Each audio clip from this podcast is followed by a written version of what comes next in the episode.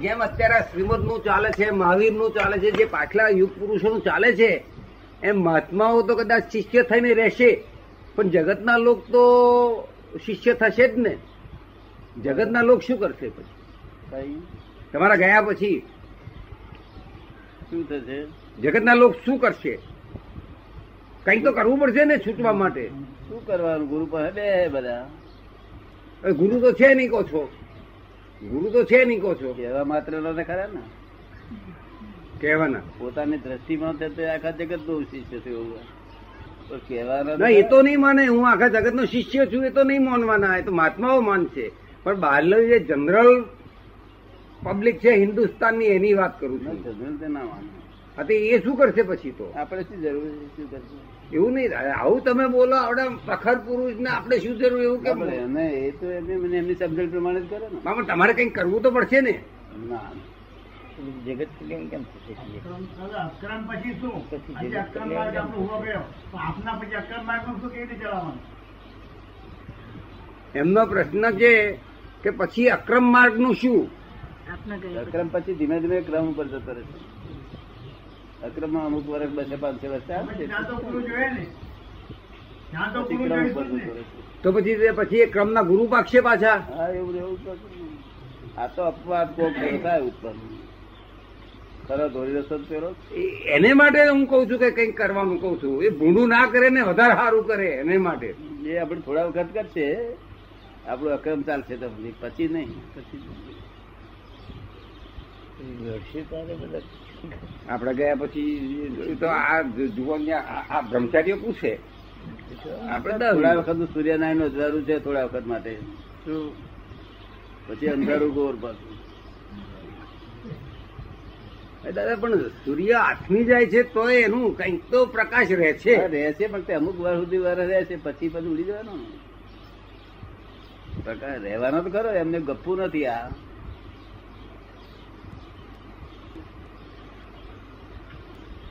આ જે ખરાબ જોયું છે ને એવું નહીં જોવું પડે.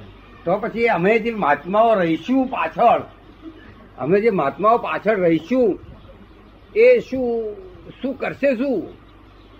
એ બધા જે છે તે આ પોતાને સામા માણસોને બધા આ વિચારો દેખાડશે બધા.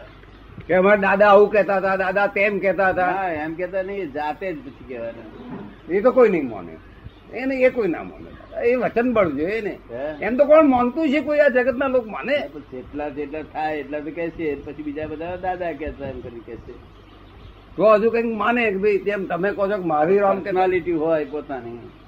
તો હમ એક્સેપ્ટ કરે. એટલે દાદા તમને ચાલીસ હજારમાંથી એક એવો નહીં દેખાતો. ચાલીસ હજારમાંથી અત્યારે તો નથી દેખાતો કોઈ પણ ભવિષ્યમાં નહીં દેખાય એક બધા બહુ સરસ થવાના હા તાર પછી એમ કોને એકદમ સરસ થઈ જવાના.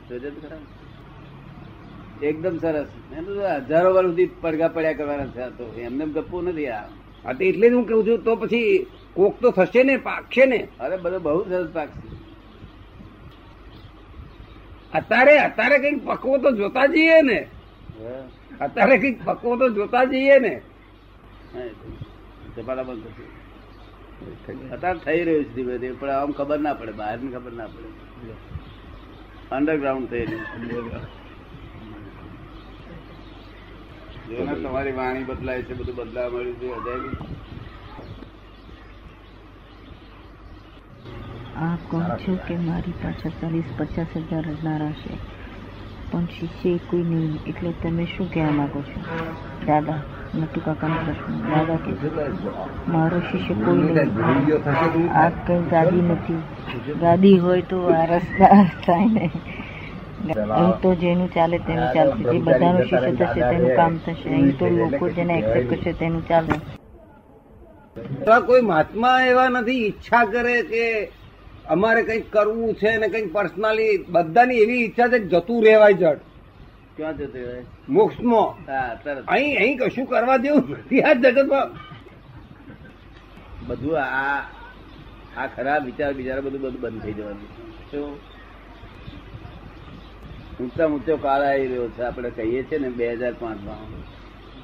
ક્યારે ના જોયો હોય એવો કાળ આવી રહ્યો જ્યાં ચોરી લુચ્ચે બિલકુલ એક ટકો બે ટકા જેવી.